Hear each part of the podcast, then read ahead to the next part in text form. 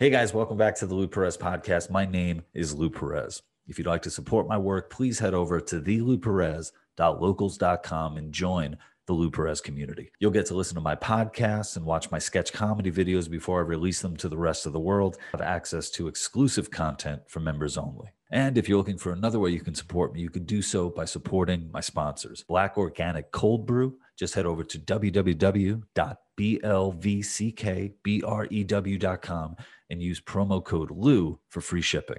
And if you're into CBD products, please check out Paloma Verde CBD. Head over to palomaverdecbd.com and use promo code LOU for 25% off purchases over $75. All right, here we go.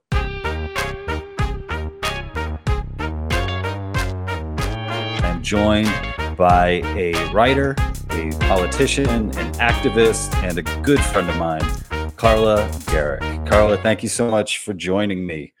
Thank you so much for having me, Lou. I'm so excited that we get to do this. I know, and and uh, you know, I'm just warning you and warning everybody who's listening. It's been a while since I've uh, done one of these. Um, I, I, had my uh, podcast on hiatus for a few months while I was working on uh, on my book.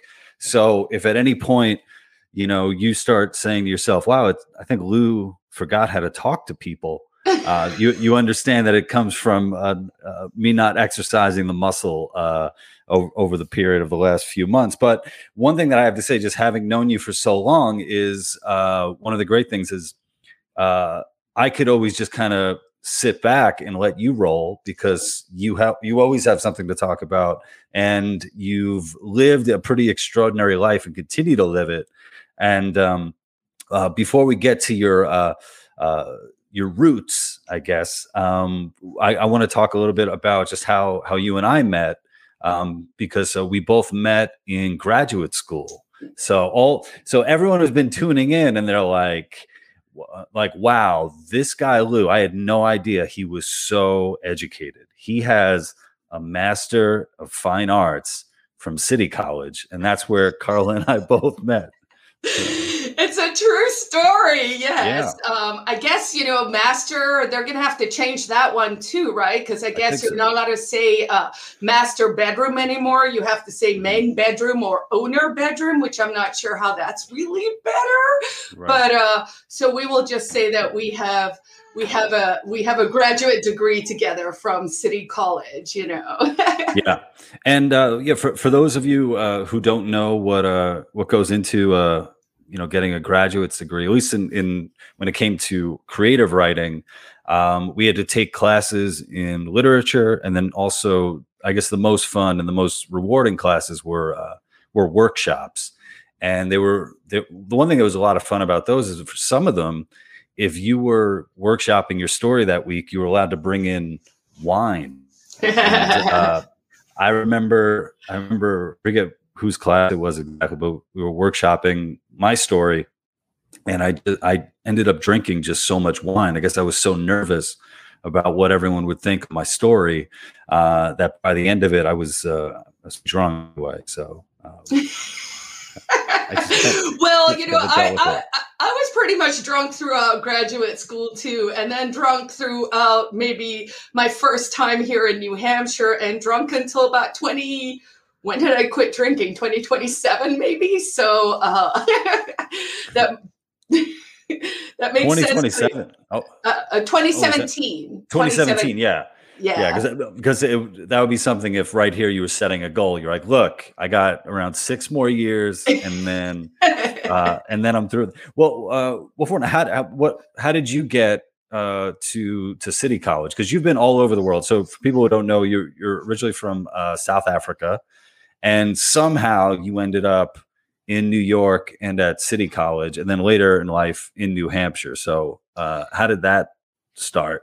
Sure. So uh, Eric Brakey, who is a senator from Maine who works for Young Americans for Liberty, called me the most interesting woman in the world the other day. So I will try and condense this story for you. But the long and the short of it is, yes, I grew up in South Africa. Although I did grow up all over the year uh, or over the world because my dad actually was in the foreign service. So I did live in the states when I was little and in Sweden and you know a bunch of other places. And uh, when I was in law school in South Africa, and this was like in the mid to well late 80s into the early 90s uh, my parents actually wrote me in for a green card in the green card lottery which for folks who don't know is this diversity lottery that the american government does for countries that have a traditional low immigration to America. And my folks were visiting my sister who had immigrated here, and they were like, Hey, do you want to be entered into this green card lottery? And I had no idea what they were talking about. I thought they were crazy. I was like, Sure, crazy parents, go ahead, do that. And lo and behold, I won a green card. So uh, I was in law school at the time. I, my then boyfriend, now husband, you know, we were kind of like, eh, you know, and I was like, look, dude, I'm moving. I'm going to America. It's the place, best place on earth, and I want to go check this out. This is a once in a lifetime opportunity. He was like, Well, I love you, so I guess I'm coming with. We snuck off. We got married in secret. Then we then we had like a proper wedding later. Uh, immigrated to the states in the mid '90s. Hit the dot com bubble uh, you know, that was great because, you know, we came to America, we went to Silicon Valley. Louis, my husband, is a techie and I was a lawyer and I didn't want to go back to law school. I just wanted to take the bar exam, which I will just say I passed, unlike Kim Kardashian, the first time. Apparently, she passed the baby bar on her fourth attempt this week. So well done, Kim. Well, let's just talk a little bit about uh, a little bit about that. For one, I'm I'm I, I hope that this is the first podcast where you're actually starting some shit with Kim Kardashian, where it's official. You're, you're putting it out there. Uh, what, I'm throwing down with Kim Kardashian. All I want her to do for me is to free Ross Ulbricht. Right. We could talk about uh, Ross too in, in a little bit. What, what, what's the baby bar? What is that? I have no idea. I saw that on Twitter and I just thought it was funny. I, I actually made a note where I was like, I wonder what the baby bar is. I guess, you know, it's it's devolved so much since my days that maybe they do an easier version first for the people who have to take the easy one four times before they can take the main one. It could have been the bar review, like there's BarBri, which is a course you can take. So maybe she took that just as, you know, like your test before you take the real test. I have no idea. I really have no beef with Kim. So, you know, I'm just joking. I'm trying to work in the jokes here, Lou. well, with a, I mean, that's pretty amazing that, you know, you, you took the bar once and then, and, and passed it. What, uh, for, well, I have a bunch of friends who are lawyers. Um, well, the one, the one wish my father had for me was that I would, that I would go to law school. Um, and uh, I did not do that. I, I, mean, I might still have time. I mean, he's still around, um, and you know, maybe he's like, oh, my my forty year old something uh, son uh, has eventually, you know, passed the has gone to law school and, and passed the bar. Maybe you could just take the baby bar too. Yeah, I, I, I feel like that would be cuter. I feel like uh, you know, who I does not want to walk around saying, "Hey, I passed the baby bar." it, yeah, it sounds like a like a, kind of a shitty sequel to Boss Baby. You know, like the, the, third one. It's like, oh, the baby bar, and it's like all these. It's like all the. I wonder if it would be like sort of like all of these uh, uh, either orphans, kids who are trying to get out of their uh, relationships with their parents, and no lawyer will take it on. But then this baby, uh, a baby lawyer will take it on. I don't know. And, and maybe like the baby lawyer can also be a bartender and somehow we can work in some kind of mini bar bar into the mini bar exam? I don't know. I think we should get out of this one. There, we're in trouble yeah I think, I think, there's there's way too many layers. We can go down a really deep black hole uh, right there. Um, but okay so you you pass the bar. It's the uh, dot com uh, bubble. Um, uh, Louis, I guess uh, he works in in tech, um, programming. Yeah, so I mean, he worked. Uh, his his background is an electronic engineer, so he actually worked. His original company was Uniphase, and they were making like wafers and nerdy stuff that he has patents on. And then we actually kind of cycled up both of us into that whole dot com money created frothy uh, startup environment. So Louis actually was in a startup. Uh, he raised, I think it was over seven million VC funding in like 1999. They were on the front page of like Business Week. Like, you know, it was very, very, very frothy uh, back then. And um, and I actually left a really safe job at Logitech, you know, which is a great company. Everyone listening to this probably has a Logitech mouse or camera or something in their houses to go to a startup called Scient Corporation. And uh, yeah, we, uh, you know, I had to lay off uh, over a thousand people, including myself. So fun times. Wow. Yeah. Did, how did that, and how did that work? Was it a, a personal, like, you know, bringing everyone in, or did you, you know, have a gym, a gymnasium full of people and you're like, sorry funny you should ask. So, you know, because I was a lawyer and I was working in house, we had the lawyer teams working working with HR and it was a sort of open secret at that stage. I mean, everything in Silicon Valley and in San Francisco was definitely starting to go sort of pear shaped, and and you know there were layoffs all over the place and all of that. And uh, I was actually sitting in a meeting once where we were in a conference room and there were probably six lawyers in the room, and they were talking about dividing people. Um, you would either be on list A or list B. Uh, depending on whether you were going to get fired or whether you still had a job. And they were going to, uh, uh, you know, and they were like, so we're going to call these people out or we're going to separate them into these separate rooms. And then, and as we were saying that, there must have been a malfunction with the, um, with the air conditioner. And the next second, this like gas like stream of uh, steam i guess started spraying into the room. And i was like oh my god people are gonna think we're sending them to the gas chambers. Holy shit. it was very creepy. But yeah it was it was rough you know the silicon valley uh, you know everyone took a big hit in in 2001-ish and frankly, Louis and I were like, you know, we've got some savings. Why don't we just put everything in storage? And we ended up backpacking on a budget of like 15 bucks a day through Southeast Asia, India, South Africa. We went back home for a while and um, just really traveled the world. And I would say it was during that period, and predominantly because I was curious about what had happened. You know, we went from getting massages at our desks to uh, to having to lay people off in this rather questionable way. So I started really reading about economics and and uh, monetary policy and monetary bubbles and all that sexy sexy stuff and uh, and found the free state project. And so decided we were going to go back to new york city for a while. That's where you and i met at city college. And then once i graduated in 2008 uh, we moved to New Hampshire as part of the Free State Project. Mm-hmm.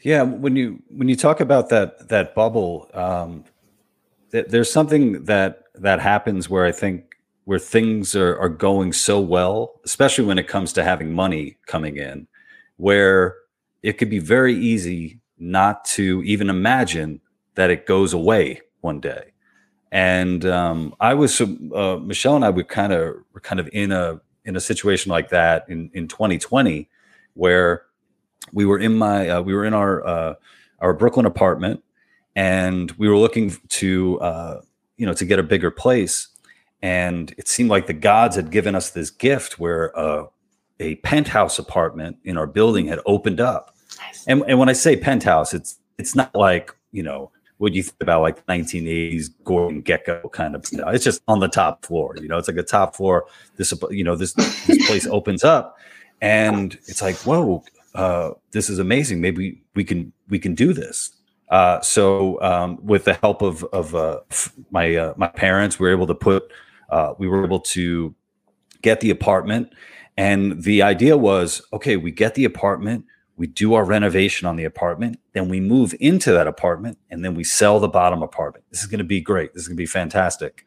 Um, then uh, let's see, um, the pandemic happens, mm-hmm. right? Which kind of uh, kind of shuts things down on that front. A little bit. Uh, and a little bit, and then uh, the co-op board uh, who, if you guys are ever in a co-op, uh, everything you do has to go through the co-op board.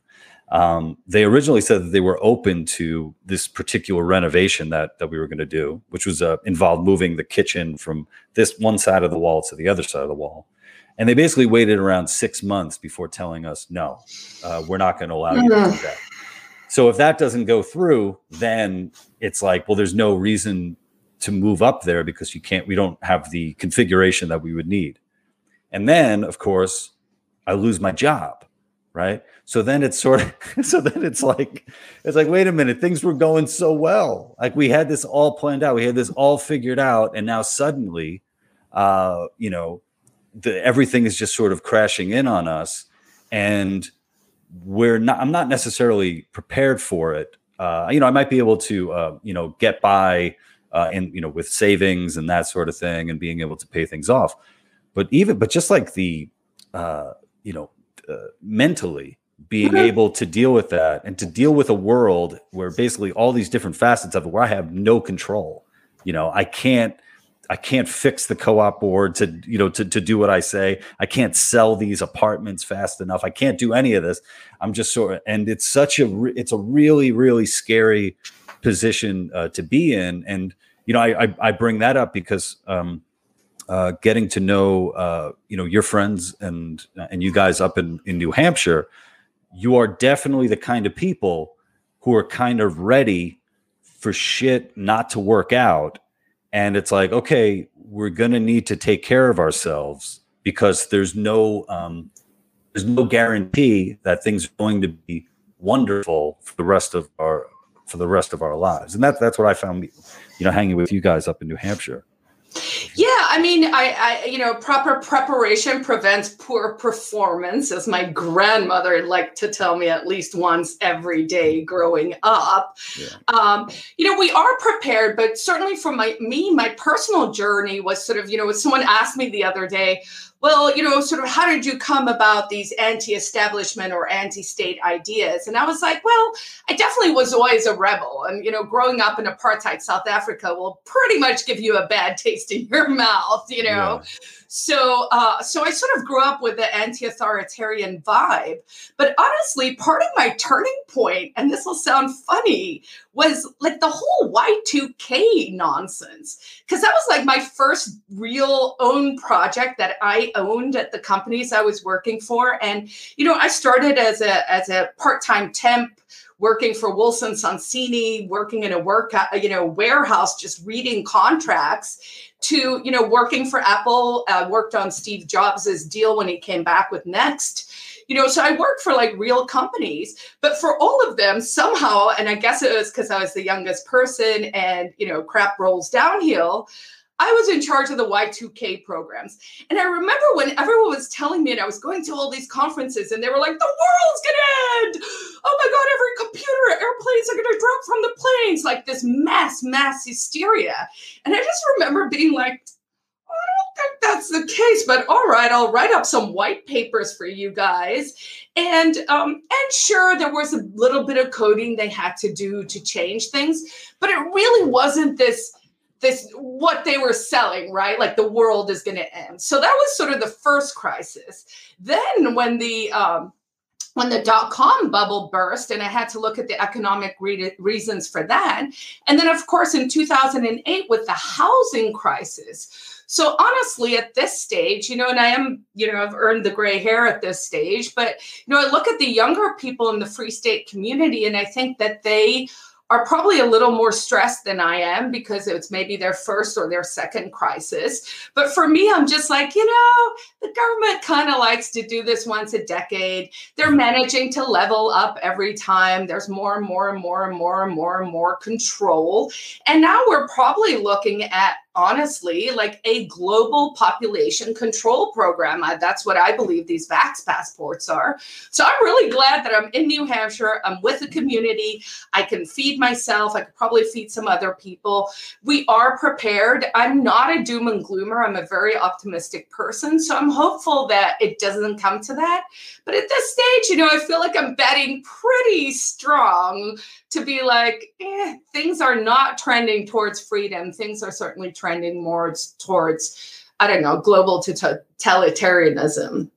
Well, something that, that I found uh, when we were in Brooklyn, especially during um, during the pandemic and during you know during the lockdowns, um, one of our saving graces was about a month before our oldest son was born, we got a car, and the you know the car has you know for for as long as it's existed in the United States, it's been a symbol of freedom, and for us, it really was because uh, we didn't want to be riding on the subway. I mean, even if, I, and I wonder if, if, there was a time too when the subways were were shut down. I'm trying to remember back what that was like, but um, we didn't want to be on it, and we didn't want to be at the mercy of whatever you know public transport was available to us. And having that car just gave us the ability of just hopping in and getting the hell out anytime that we wanted, and uh, it was it was it, it was just you know when it comes to people writing think pieces and op-eds and stuff there's you know there there's no limit to the bullshit that people will just find you know 700 words to write about and i remember just seeing so many pieces about uh you know you should get rid of your cars cars aren't good you know citing the environmental stuff but also citing like hey we're all in this together. And if we're and if we're in this together then some people having cars is just not a good idea. And it's uh, uh, there's no way we're going to bring back the subway if people have cars. And it's like uh, i don't i don't i don't know what the psychology is there the mentality of wait you want to force me to stay near you when I, you know, I just want to get the hell away from you. And then, uh, you know, eventually we, uh, in, in April of, of this year, we made the move and got the hell away from, from the city. And we have a house and trees and a yard and way too many leaves. Way too many leaves, man. Oh my God. I, I, will tell you, yeah, the leaves will get you. We yeah. we're we're still the snow hasn't come yet, and and I have one more raking to do before the big snow. yeah, um, but but you know, I never. Uh, I always thought of myself as a as a city person and wanted wanting to be a city person. Uh, but you know, ultimately, it's like no. The more uh, the more options you have as far as how you want to live your life, uh, you know, the better off you're going to be. And it's definitely helped me my, psychologically too, because I was going a little nuts. yeah, I'm I'm really glad I wasn't in the city anymore, you know, and, and, and part of what city living is, and of course, you know, things change. Young people have a different appetite for what they want. So, you know, I understand it's sort of a spectrum and that different people can be into different things at different times. But, you know, I mean, really what I see the city living is for is like, is is the social life, right? Like going to the theater, going to bars, going to shows, going outside, doing, uh, you know, walking in the city, really like experiencing that and so if you're in a, a you know dystopian nightmare where none of that is available to you then it's like well you know if i'm going to be sitting in a basement somewhere i'd rather sit in a basement somewhere where actually i could go out in the yard and rake some leaves if i need to you know? So so it's all trade-offs but i'm really really glad i left the city. Um, we left in 2008 in a blizzard. And i just want to mention because maybe someone doesn't actually know what the free state project yeah, is. yeah if you could uh, but the Free State Project is a movement of uh, libertarians and liberty lovers and caps. You know, we're we're Big Tent. So basically, if your your values are liberty forward, which to me means actually just people who embrace other people living their authentic selves as much as you want to live your authentic self, right? So no PC-ness, you take people as they are, and uh, and property rights, of course. So so you know we're a movement of people who are concentrating in the state of New Hampshire. New Hampshire was chosen because it's awesome, but it was also chosen because it's you know a low tax state really great quality of living, uh, good public schools still, great quality of life, four seasons. You know, we have lakes, we have rural, we have city, we have all of it. And so we've been moving here uh, in in droves, uh, thousands over the past uh, 18 or so years. We saw a really big jump in 2008 when when I came. Uh, we called that the first 1,000 movers, and that was primarily, you know, a wave. I think that were inspired by Ron Paul and sort of you know, sound money and like nerdy stuff. And then we're seeing a massive, of course, logically huge wave coming in now. And that is, I think, the next group of people who are really looking for solutions, right? So I think a lot of people have been very frustrated uh, about what happened over the past couple of years. And you can sit around and you can complain about it. You could start a podcast and yell about it, or you can come do something, right? And so for us, we're very solutions based, and we're seeing a lot of families come out and and just you know be like okay let's let's find a home base where we think we can stand so that if this is a reality of how things are going to go forward i think different states are really going to start to do different things. I mean, we are actually seeing that happen, right? That schism. And so hopefully New Hampshire will be this one little free state up in the Northeast. And hopefully, you know, they'll still let the Amtrak run and then you guys can come escape here if you have to. Well, well, I'm definitely going to be there for uh, for PorcFest. I awesome. I, I, think I owe you two or three PorcFests in a in a row. For those of you who don't know, it's the the Porcupine uh, Festival, um, and uh, uh Carla. Uh, for those of you watching the video, uh, is Queen Quill. So that um, it's a it's a, she that's the okay kind of monarchy. We're okay with that kind of monarchy. it's a it's a voluntary monarchy. I didn't pick it. It was it was the crown was heavy as the crown that was placed on my head. Yeah. But for the record, and I, I like to say this because I was like, well because people are like, "What are you doing?" And I was like, "I personally am building my own anarcho crypto monarchy." And people are like, "Whoa, you don't get to rule over everyone else." And I was like, "It's my monarchy, but I'm also a queen who believes in regicide, which means if you think I rule badly, you're allowed to kill me." Now, I think incentives matter. And so I am willing to say I will rule with benign neglect and I will not tell anyone else what to do. And I think that way, that sounds like a pretty good, uh, you know, authoritarian situation if you're going to have one at all. You got a queen, but you can kill her if you don't like her. That's, uh, you know, I, I, I've been going this whole time, uh, and I know the truth. I know that you can't be killed. So, so that's the. Uh, I know that for uh, for a fact. I you know what I what I love is uh, about um, you know New Hampshire and especially you know over the years and and just like the list of things that that you that you brought up. You know, low taxes, good public schools, and all that. Um, I like when it feels like the place that places um, around the country, different states are competing for uh, you know people to come and and move there uh, because uh, having moved out of New York, I mean, what what sort of became clear to me is like, oh, New York doesn't give a shit about me. New York, New York doesn't care about me, and not in the old school New York way, you know, where it's like, uh, you know, we don't give a shit, but you know, uh, you can do your own thing here, and you and and there's that you know there, there's a world for you to create of your you know for yourself here. It was oh we don't give a shit about you and also anything that you hold sacred or you or you uh, actually value we're to shit on that too you know so so like if you for example if you value um, and if you value education right uh, New York does have some incredible public schools, especially in specialized schools, magnet programs, and all that. Well, if you value that, well, they're gonna they're getting rid of them, or at least they want to get rid of them. And it's like, it's like, oh my God, everything that I that I love about this city, you're you know you're you're taking away. So I do like the idea of there being other places where it's like, hey, we want you here. We want to make this as attractive a place as possible for you to want to move here.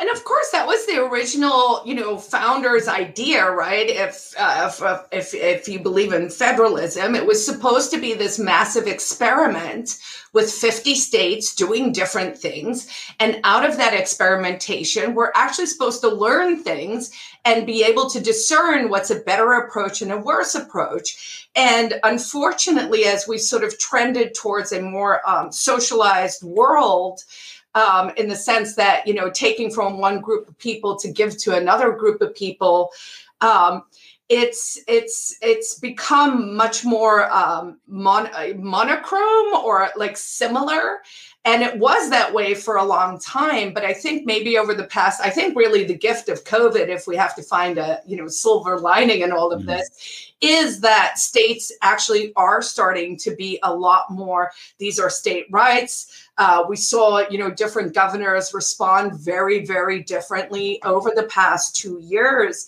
And I think uh, we are seeing that trend. You know, people are leaving California in droves. It seems like a lot of them are sort of settling in Texas. Um, I think some of those folks will probably eventually make their way over here.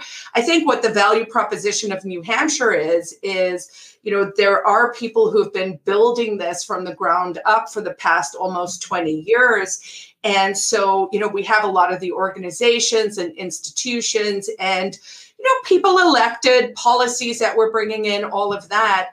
And so I think New Hampshire is very well situated to um, to, to remain this sort of free state in the Northeast. The one challenge is uh, as you see more socialism, people don't really want outliers because you don't want one place that's like free and prosperous and doing well and booming economically. Maybe it has less debt, maybe it has sound money, that kind of stuff. That's actually very dangerous to um, you know, to the powers that be. So it's going to be interesting, I think, the the next couple of years. I mean, who knows what's going to happen, but um, but you know, here in New Hampshire, we actually have some free staters introduced a uh, secession bill. So uh, there is a bill that will be heard in New Hampshire's State House and Senate that at least has to have a committee hearing uh, to talk about whether we could have states' independence. And that's probably just supposed to be an anchor to try and keep everyone a little more accountable to, to trend towards freedom. But uh, but who knows? So maybe we will start to see that uh, America becomes either way more states' rights, a lot more state nullification of bad federal laws, or eventually i think you could see the balkanization and actual division of, of the union. We've been i've been seeing a lot of uh, national divorce. Yeah. Where, where, even you know uh, secession has sort of gone away as a as a as a word and national divorce which um that sort of tells you something about where where people's minds are. Because you hear it you hear it all the all the time. I mean you know growing up in in new york you know the amount of New Yorkers who, you know, look down on places in the South, you know, and say like, oh, these these hicks and and and all that. And it's like, well, it sounds like you don't want to be a part of the same uh, of the same country. And in in many ways, I mean, culturally speaking, throughout the country, we are very different. Um, and uh, yeah, it, it's wild when when you bring that up that that idea automatically i think people just go you know just go back to well that well that means we're going to have to have war we're going to have to you know be killing each other over it and uh I don't know. I don't think I don't think we have to do that. well, well, no, I don't think so either. I mean, why would you want to uh, using the example of a national divorce? I mean, that's language I've used forever. I've served as the president of the Foundation for New Hampshire Independence uh, since 2016. I just sort of handed off the reins to that to the uh, to someone else. But you know, we've talked about it as a national divorce for a long time, and I think you can take the analogy even farther in the sense that um, you know people will say, "Well, secession was." decided back in whenever, and and the court said you can't do that. And I was like, well, let's parse that out a little bit. So, are you saying that um, if I have an abusive partner, which is what the federal government is, they're an abusive partner who can't manage their money, who goes and bullies and hurts, you know, friends and neighbors, often bullies and hurts you. So they're an abusive partner. And you are saying that the abusive partner's friend who works for them, who gets paid by them, is saying you're not allowed to abuse, you're not allowed to divorce your abusive partner says your abusive partner's friend. And I'm like, well, if you parse it out that way, I think we can make a cogent argument, at least, that uh, no, we should be able to divorce um, if if it's not working anymore, and um, and it shouldn't be war. I mean, why would it have to be war? War is so barbaric. It's it's it's stupid. It's a waste of uh, obviously human treasure. And um, and the only reason there would be war is if literally the federal government was like, I am an abusive partner and I'm not going to let you leave me, uh, which you know I think we all frown upon. if I can't have you, no one else can. Right.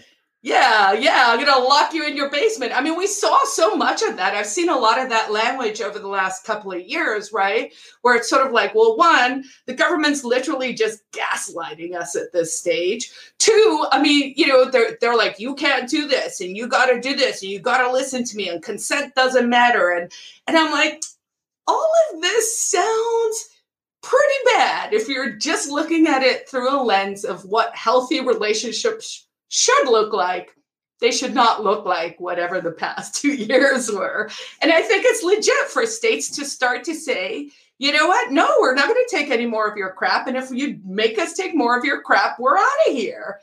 I would prefer if, uh, I don't know, California or Texas goes first so that, you know, if there is any trouble, it happens to someone else. But uh, um, we'll see.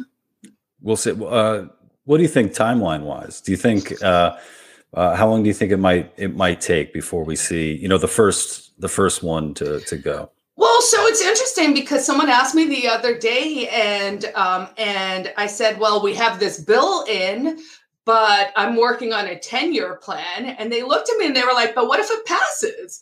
And I was like, oh well, then I'm going to have to move up my 10 year plan pretty quickly. Um, I don't think we're really ready. But of course, you know, if you look at something like Brexit, uh, there wasn't a war there. It was a majority decision for those folks who think democracy is good and mob rule is the way to live.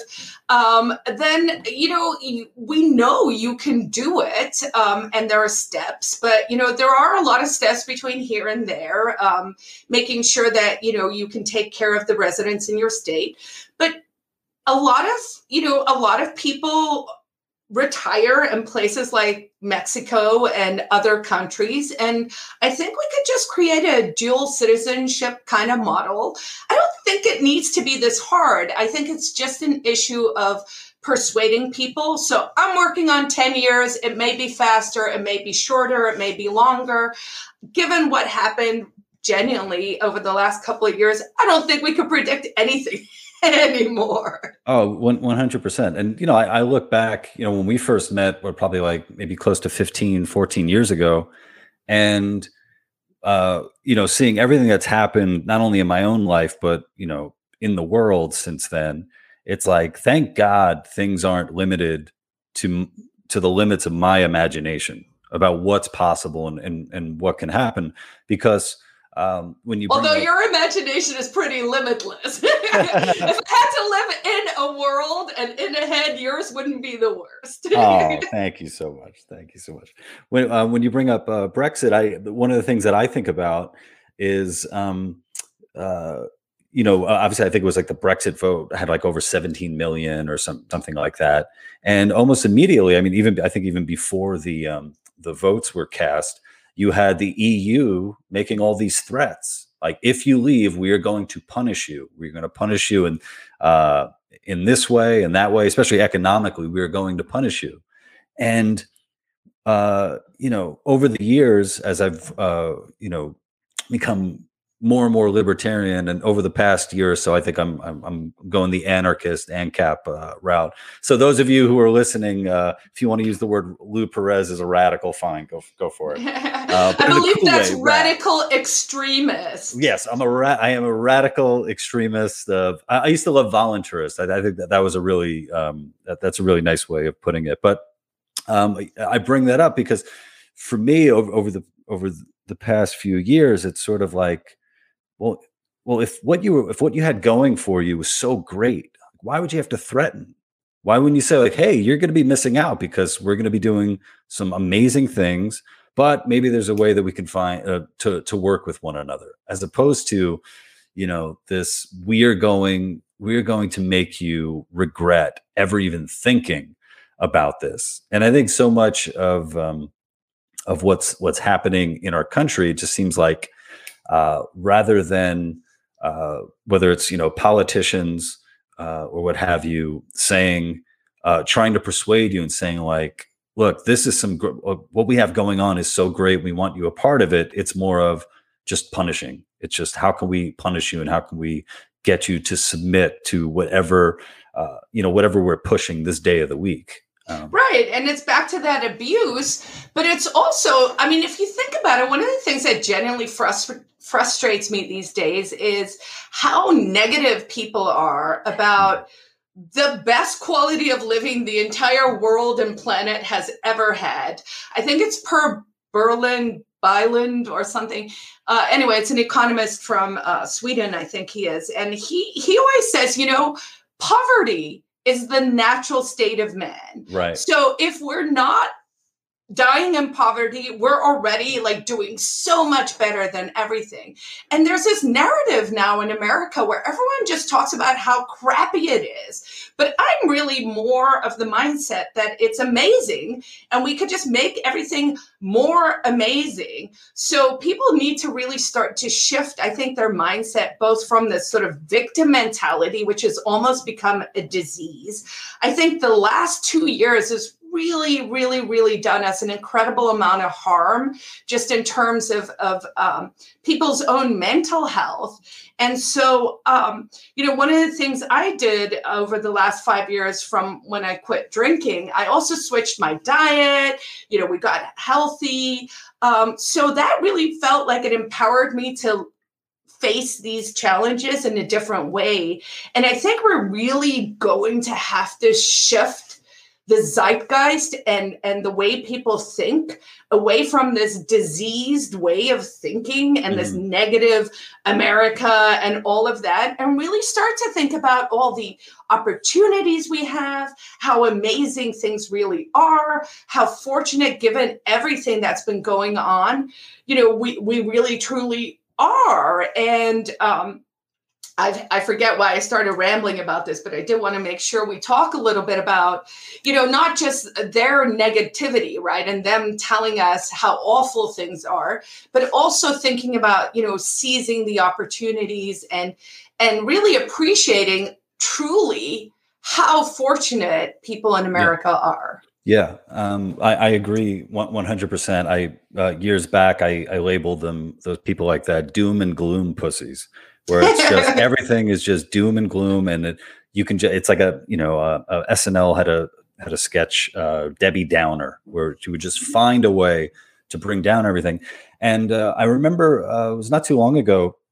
I read this piece. I don't know if it was in the New Yorker, but it was about a woman who uh, uh, was becoming a mother, and she was so afraid of the future of for her child and she was you know almost on that you know on that precipice of uh, you know do i keep the child? Because look at the world that they're going to be uh, you know coming up in.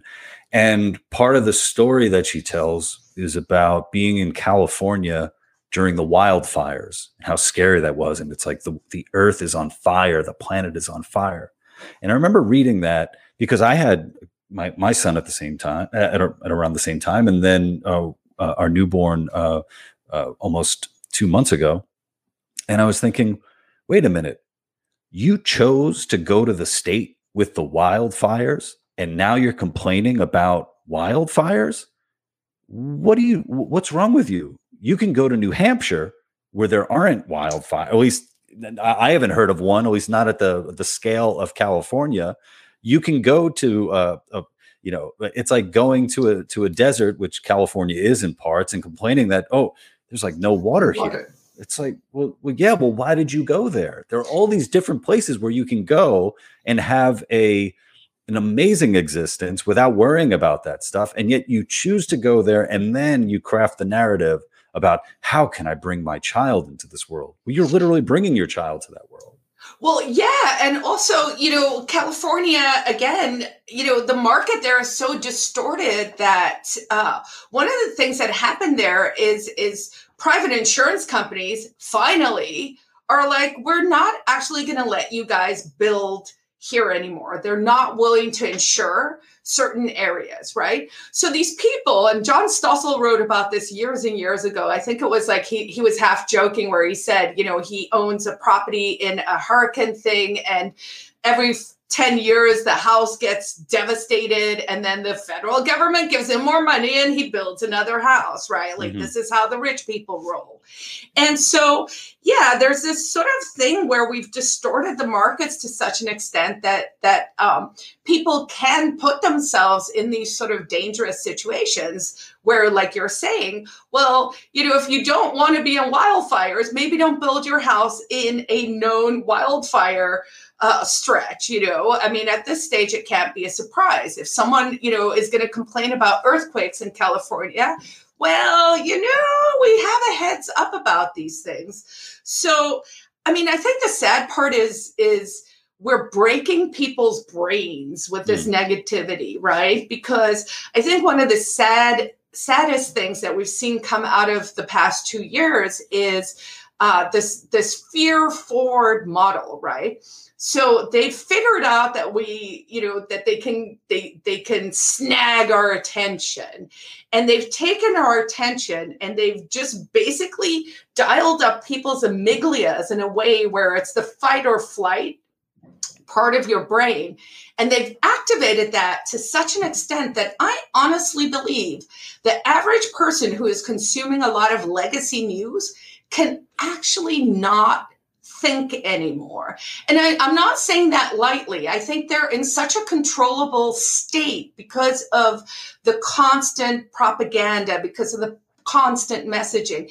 And I can say, you know, uh, this will sound cruel, but, you know, my folks were. Um, watching CNN the whole time and they had the TV on the whole time and and they were just losing the plot entirely and my sister and I were like how can we improve their quality of living and we were like we're gonna stop the cable. Mm-hmm. And my mother has made a remarkable turnaround. She's laughing again, she's joking. Like it really has changed her to not have that permanent influx of this constant messaging of negativity. I mean, these people who keep saying that they um, don't want to bring children into the world when it is, again, the best it's ever been. Right. And these environmental people i'm like but go look they've been saying this since i mean they've been saying it forever depending on how far back you want to go but at least since the 70s the world is supposed to have ended at least five times because right. of environmental crises and you know what the sea level still hasn't risen i um th- this reminds me of uh, some years back when uh, I was making videos making fun of like trigger warnings and uh, safe spaces and, and that sort of thing. And I remember being at, at an event and a, uh, a college student came up to me and, and challenged me about, uh, about trigger warnings uh, in particular. And look, I was making sketch comedy about it, right? So obviously I was going ap- after the stuff and trying to find the gag there. Um, but then after after talking to her and thinking about it, you know, one of the things that became clear is that for a lot of young people, unfortunately, they don't feel safe. And and they don't feel safe in a number of different ways. They don't feel safe with ideas that make them uncomfortable, and that is not going to have no good is going to come out of that, you know, for them. And then, uh, you know, recently, I was uh, uh, working with a friend on a on a project, doing some sort of man on the street interviews, and I interviewed a, a few, um, uh, a couple uh, students from NYU. One of the kids was 19. I think the other one might have been 20. And uh, I did these interviews outside, sort of ran, you know, randomly. Anyone who would talk to me, it was really hard getting people to talk to me. It was freezing out. Uh, it snowed at one point, and I'm just like, oh god, this is well, what a bad idea. Well, trying to do this today, but the two guys who talked to me, both of these kids uh, were double vaxxed, so they both had had their their vaccinations, and they were both wearing masks outside, right? And they weren't wearing masks outside because it was cold. They were wearing masks outside because they saw it as their duty to wear masks outside and to be safe. And I asked them like, well, how often do you, you know, do you wear the masks? And both of them said, uh, once they leave their dorm, their masks are on. So you have these two young men who are both vaccinated, wearing masks for most of the day, even outside. And it's like, I can't imagine, you know, for one, I can't imagine being 19 again because that would just be. Would I can't. My tits would be up here. like, hey, Carla, look, this is a family show. You know, you gotta you gotta put them down. Uh, but sort of like this this this safetyism, this oh, you know, this over cautiousness in almost every single uh, in every single facet, and then viewing anybody who you disagree with as your fucking enemy. Enemy! As your enemy. I mean th- that that can't that can't feel good. I mean that just can't do you uh, any good. I, if i was if if every and this is how it was in brooklyn for me. Every time i walked out of my apartment i was ready for for a fight a either, rumble, with, yeah. either with a either with some asshole homeless guy or some asshole neighbor or whatever and like being away from that is just i'm like thank god i don't actually have enemies. At least, whoa. Well, at least maybe maybe that just uh, that was just telling someone's no, trying to shiv you from behind there. Yeah, yeah. But you know, part of that, Lou, I think, is just uh, the lack of critical thinking, and and I do blame the public schools for that. Um, I watched a documentary the other day, and they were interviewing a lot of. Uh, they were mostly high school students, and it had to do. It might even have been the social dilemma, although I, am not. No, I, I, don't know. Anyway, it was something about uh, social media usage and teenagers, and it was so odd to me. So two things: like they would actually have the kids, let's say like five or six teenagers, high schoolers in a room together and they were all talking to each other on the phone. Like they're in the room, but no one's looking at each other. They're mm. just all texting each other. And then the interviewer actually, you know, the girls were talking about how dangerous the world is. And the, the documentary filmmaker actually inserted herself from off camera and she said to them, But you know that's not true, right? The world has become remarkably measurably safer over the past 30 years. And the kids were just like, no, they are, they seemed at least convinced that, like, if they were going to walk to, I don't know, the school bus without parental, like, they have this notion everyone's going to get you know raped and kidnapped if they are outside and and just this really notion that that there's this dangerous world. And again i blame the media. You know if it bleeds it leads. Uh, we're just inundated with with the worst of everything.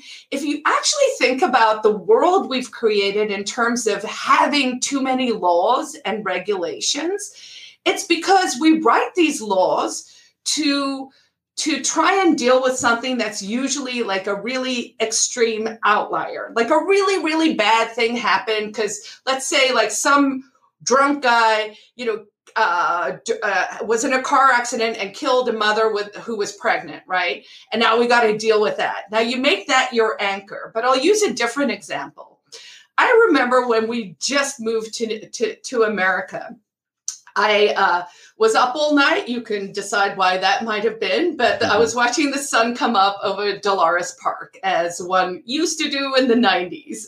Um, and there was a playground, and I, I was excited, and I went over to the playground, and I saw there was a sign that said, No unaccompanied adults without a child. And I was, I was like, ha ha, look how stupid they are. They got the sign wrong. They obviously mean no un- unaccompanied child right. without a parent, right? And the friends I were with were all like, oh, you sweet little immigrant. No, you don't understand. They literally mean if you're a grown up, you're a pedophile, so you're not allowed to play in the park. And I was like, so you're you're so what you're putting out in the universe is you're not allowed to be an adult and go play on the swings like a child, which would be a really actually healthy sentiment and thing to do, right? Play is a very important part of balanced living. And and I was just like, so, so literally, we've made a law that says if you want to play on a swing in America, you're a pedophile. And I was like, that seems a little extreme. Now I understand there are pedophiles, but you can't treat everyone in society like they're a bad guy. And because we have made government too big, that's actually what we've done, right? Like we are trying to prevent the worst things from happening. So we write these laws and we put the anchor there. And then what people think is instead of thinking, here's the lane, everyone starts to go, okay, so I guess the line's over there. So we're all just going to get worse and worse and worse and worse till we're close to we'll call it the pedo line for the sake of this conversation, right?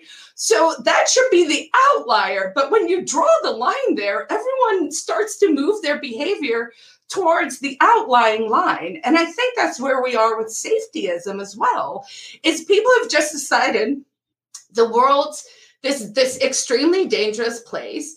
But the reality is it's not. The world has become much safer and we should be so much happier. I don't understand why the entire world is so miserable. Everyone needs to eat more bacon. Maybe that's what's wrong with the world. Um, so uh, yeah, how would you describe uh, uh, you know your your mm. diet? Are you paleo? Are you keto? What do you what do you do? Yeah, so I mean, I'm I'm low carb, medium protein, high good fats, right? Um, I, I, I, it's paleo, it's keto. It's also Christmas time. There may have been a pie or two I shouldn't have eaten. I think there's this uh, one woman who hates me who is, may have even put a hex on me. So I was like, I don't know why I gained like four pounds and I cannot shake. And I was like, damn it, did she put a fat spell on me? but yeah, I um, I'm I, I would say I'm keto. I have been doing it for a long time, but about five years ago, I got really serious about it. Um, I actually had personally, uh, uh, you know, because we we were both at City College. I don't even know if you know this story, but when I left, so one of the things I, I was kind of, uh, I guess, anti-vax at that stage already, right? Like I was just like, eh, I don't really want to do this. I don't feel like I need to. As an immigrant, you're you're vaccinated a lot. But City College had a policy that said you have to prove that you had an MMR vaccine, the measles, mumps, and rubella vaccine. And I didn't want to get it because I knew I'd gotten it when I immigrated, but I couldn't find the paperwork. So I went through the whole program and I never got it. And I thought, oh, I'm so clever. I gamed the system. And then we were leaving for New Hampshire. So this must have been January ish, 2008. And I actually went because I knew I wasn't going to go to graduation. I went to pick up my degree. And when I got there, they were like, oh, we see in our records you never uh, showed us your proof of MMR vaccination. And I was like, yeah, I know, but you know, it's the, the program's over. I've gotten my degree. We're all done. I didn't give anyone measles, mumps, or rubella, rubella in my time yeah. here. So we're good, right? And they were like, no, we refuse to issue the degree unless you bring us proof. And I was just kind of in a catch 22. We were moving soon. I was pressed for time and I was like, ah, how, how bad can it be? I'll get it. I will tell you, I never had allergies. Before that, I moved to New Hampshire. I suddenly had allergies. I gained a lot of weight. I got arthritis, you know, rheumatoid arthritis. I had a lot of autoimmune issues.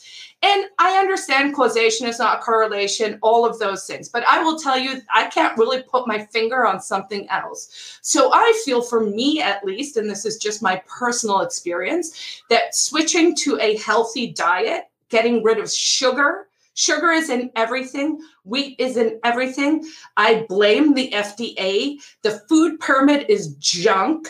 Um, wheat and uh, soy and sugar subsidies, the government has created this obesity crisis. we know that COVID affected the obese and people with diabetes the most. That means that we need to, as people, get healthy. So when people are like clamoring for healthcare and universal healthcare and wear your mask to keep me healthy and all of that, I'm like, but then in return, I'm going to ask you that you need to get healthy because I can tell you the chain smoking fatty who told me to put my mask on can go. Well, it's a family show, so fam- you yeah. know. it's a family show. I watch this with my children. Um, well, I remember. Um, so uh, I uh, we we talked before. I, I am vaxxed. Um, when, when, I came up uh, to uh, to do a show in, in New Hampshire, it, uh, it, was a, it was such a it was such a blast. Um, I uh, nobody there had COVID, as far as I know. I didn't get rubella or mumps or measles or anything like that, so I appreciate that. Uh, rubella, mumps, and measles stay. What happens in New Hampshire stays in New Hampshire. Um, but but you know, as you know, I'm I'm I'm, I'm vaccinated, and I uh, when they first came out, you know, uh, for one, I was I was waiting for my parents to be able to get it because that was important for them, and then I was waiting so I can get it so I could be around my parents uh, or feel comfortable being around my parents. And then there were all these different, uh, you know, categories of people who were, you know, who were next in line right? So before I was allowed to get it, it was like, oh, if you're a smoker, you're allowed to get it. And I was like, what the what the hell? What are you talking about? Why? You know, you know, it's like here I am, not smoking, trying to, you know, uh, to lose weight, not to put on COVID pounds, and then these are the people who are getting it uh, ahead of me. Um, and a well, well yes, in, incentives matter, right? Is the yeah. bottom line. And so what we've done is we've actually created a system where the incentives support bad behavior. The worse healthy you are, the more unhealthy you are, the more diseased you are. The the the I mean, I'm not sure if the jab's a reward. You know, time will tell. But um, uh, you know, and and I think it probably works differently for different people. I mean, I do know that you know both my parents also got vaccinated, and they both had uh, adverse reactions, and so maybe it's just something in you know, the Gericke blood that's just like, yeah, no, we don't want your stuff. yeah, and I think that that that's important too to be able to just have honest conversations about it. And I'm sort of in the I'm in the position where I guess uh, you know people are just so used to you know just this dichotomy where it's like either you're vaccinated or you're anti-vax and and they don't know what to do with people like me. I'm like, yeah, I'm vaccinated, and I want to know if if if it has affected people, um, you know, if it's had adverse effects on people, because I think people have the right to know that. Um, and, well, yeah, I just don't think where we are currently has anything to do with uh, medical ethics. I don't think we are, I, don't think you could have this kind of uh, radical human experiment because that is what is going on. We are in clinical human trials with an emergency authorized uh, new gene therapy. So I mean, it's all new, right? And um, and I don't think I I personally would have been more comfortable with the entire situation if we weren't censoring half the conversation right like mm-hmm. i'm not i'm not pro or anti anything all i am is i'm I, i'm i'm curious and I'm inquisitive and I want to get as much information as possible to be able to make informed consents. Well, we are not we are not currently in a situation where there is any kind of informed consent and I think and I would actually like I would serve on a tribunal for this. Currently, I believe Fauci is violating the Nuremberg Code and that man should be fired and probably thrown in jail. Wow. Well, on him, I, I, you know, just even from like a PR standpoint, I mean, he's become such a divisive person. You would think it would behoove, you know, uh, you know, those in in positions of authority to have him take a step back and bring somebody else up. I mean, it seems like every time, uh, every time he says something, it's just you know he's upsetting more, upsetting more people and all that. Well, you would think that, but of course, he is the highest paid federal employee in America. So I posit, and I'm willing to support this. I do not think you rise to the top of the federal government without being absolute corrupt scum. And we know he is um, he is uh, uh, sorry your entire episode is about to get banned what are you on no, no, I was actually I was actually going to say that we are talking about like you know things uh, being censored and and and all that no it should yeah, be fine and- and and yeah. well, you you know you say that, but I've had like three or four of my rinky dink, you know, public access shows are being taken off YouTube for mm. for talking about these things. I mean, I don't think it's it's as innocent as people say. You know, I was interviewed for my book, which we should not neglect to talk about, and I, and I, have mine as well. Awesome. Um, I was and, interviewed and on let's book. Plug it right now. We'll plug it. Right yes. The the ecstatic, ecstatic pessimist. Pessimist Stories of Hope mostly. Um, it is a collection of essays and short stories. The short stories Lou all read at the, uh, my MFA program, so I'm sure that was a little uh, step down memory lane. But it also actually contains 13 essays about the Free State Project and sort of the activism I've done over the years. I mean, I've been involved in so many things, and including a landmark First Amendment lawsuit against police officers that now applies to 13 million people in the First Circuit. You can film police officers if they confiscate your camera, take your footage, or do anything of that sort. You can sue them. That lawsuit will be worth hundreds of thousands of dollars. They're not entitled to qualified immunity, which means you can sue them in their personal capacity. And I like to say all of those things so that anyone who ever sees any kind of police interaction, I highly encourage people to film it don't get involved, don't mess, just be a witness. But if you can, the technology exists now, and the more we can know what they're doing, the more we can hold them accountable. Accountability leads to reform. We can't fix anything if we can't show there's a problem. And we've seen that with the police brutality over these years. 10 years ago, those cases would not come to trial because the cops would lie and everyone would believe them. But now we have it on film that, you know, they will kneel on your neck till you're dead. And so it's really, really important. And I'm really proud of that lawsuit. And that's actually the next book I'm working on right now is to tell that story. Awesome. Uh, Carla, uh, one of the great things uh, about having you as a friend is that I know this isn't the last time we're going to speak. Uh, we have a lot more uh, a lot more conversations to have. And uh, one of the best uh, things that happened this year is I got to uh, spend time with Carla at Freedom Fest in South Dakota. It was my first time in South Dakota. And we, do you remember the the name of that Thai restaurant that we ate at? No, but it was so good. Like Lou and I were like, oh my God, we found like the best Thai restaurant not in Thailand. And I've been to Thailand. I went to Thai cooking schools. Like I legit can say this. That food was bananas. And I don't know if I told you this, but remember it was so good. I texted one of my board members who was also at the conference and I was like, hey, if you guys are here for another day, go go eat here. Mm-hmm. and he texted me i got it when i got off the plane and he was like oh my god we just ate there. Those are the best chicken wings in the world. Yeah it's one it's one of those spots. It, it's uh it was in like a strip mall just sort of in the middle just off a, a main road and, and all that and uh and it was great. Um uh carla Gericke um her book is the ecstatic pessimist um, stories of hope, mostly uh, available on Amazon. I think that's where I got my copy uh, off of uh, Amazon. And uh, she is the most interesting person in the world, uh, not just the most interesting woman in the world. And uh, Carla, thank you so much for taking the time to to hang. It's my pleasure. Have me back anytime. I love you. Cool. Love you too.